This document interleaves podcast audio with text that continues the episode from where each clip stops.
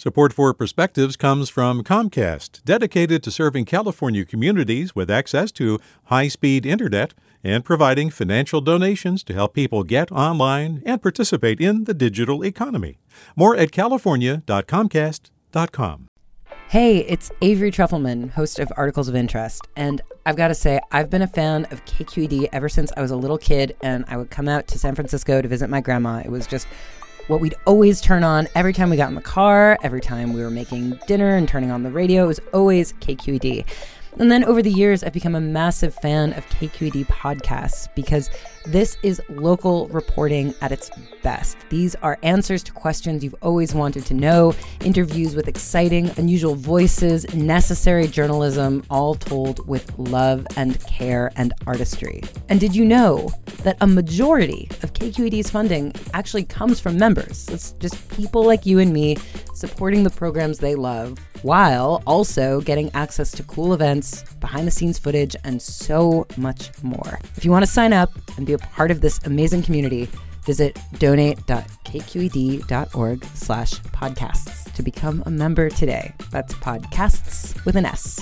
Thank you for listening and thank you for your support. KQED. I was saddened by the news that 86 year old Bay Area cycling icon Joe Shami died in a collision with an SUV in Lafayette last month. Shami had ridden to the top of Mount Diablo 615 consecutive weeks, a phenomenal feat for a cyclist of any age. A former marathon runner, Shami began serious biking in his 50s when his knees started hurting. For nearly 12 years, he rode 40 miles round trip to the 3,800 foot summit of the Bay Area's highest peak every week regardless of heat, high winds, rain, and even snow. As a casual cyclist in my late 60s who reached the summit of Mount Diablo just once, I was amazed to learn of his achievements. One of my regular routes takes me through the traffic circle where he died. A fatal crash for such an accomplished rider was a potent reminder of the risk of cycling among cars and trucks without a metal shell and airbags to protect you. I've had a few recent accidents, one from a large pothole and another when a careless cyclist cut me off. Fortunately, I survived without serious injury, but the fear of another fall has made me more cautious. In the past, I'd run some stop signs and speed downhill. Not anymore. Since I love cruising on two wheels through the scenic East Bay Hills, I'm determined to keep riding despite the potential danger. That said, we can all do more to improve safety for motorized and human powered vehicles. According to Caltrans, more than 60% of fatal bike crashes were caused by distracted drivers hitting cyclists, even when riders used bike lanes and observed traffic laws.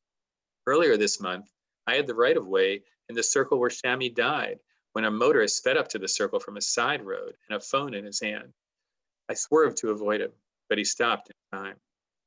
If you're driving as you listen to this, please consider the tragic loss of the remarkable Joe Shami and resolve to keep an eye out for cyclists every moment you're on the road. With a perspective, I'm Tom Epstein.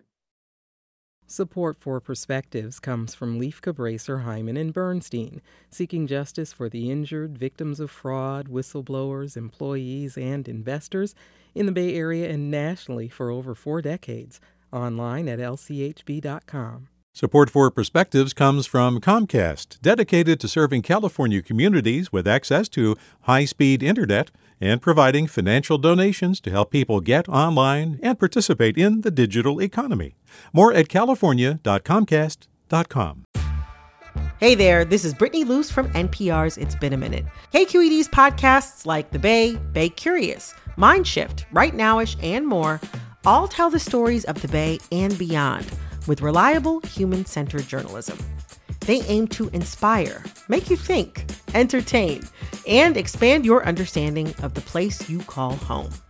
Here's how you can support podcasting at KQED. Showing your support is easy, and you can join Brittany in supporting KQED podcast too at donate.kqed.org slash podcast. That's donate.kqed.org slash podcast.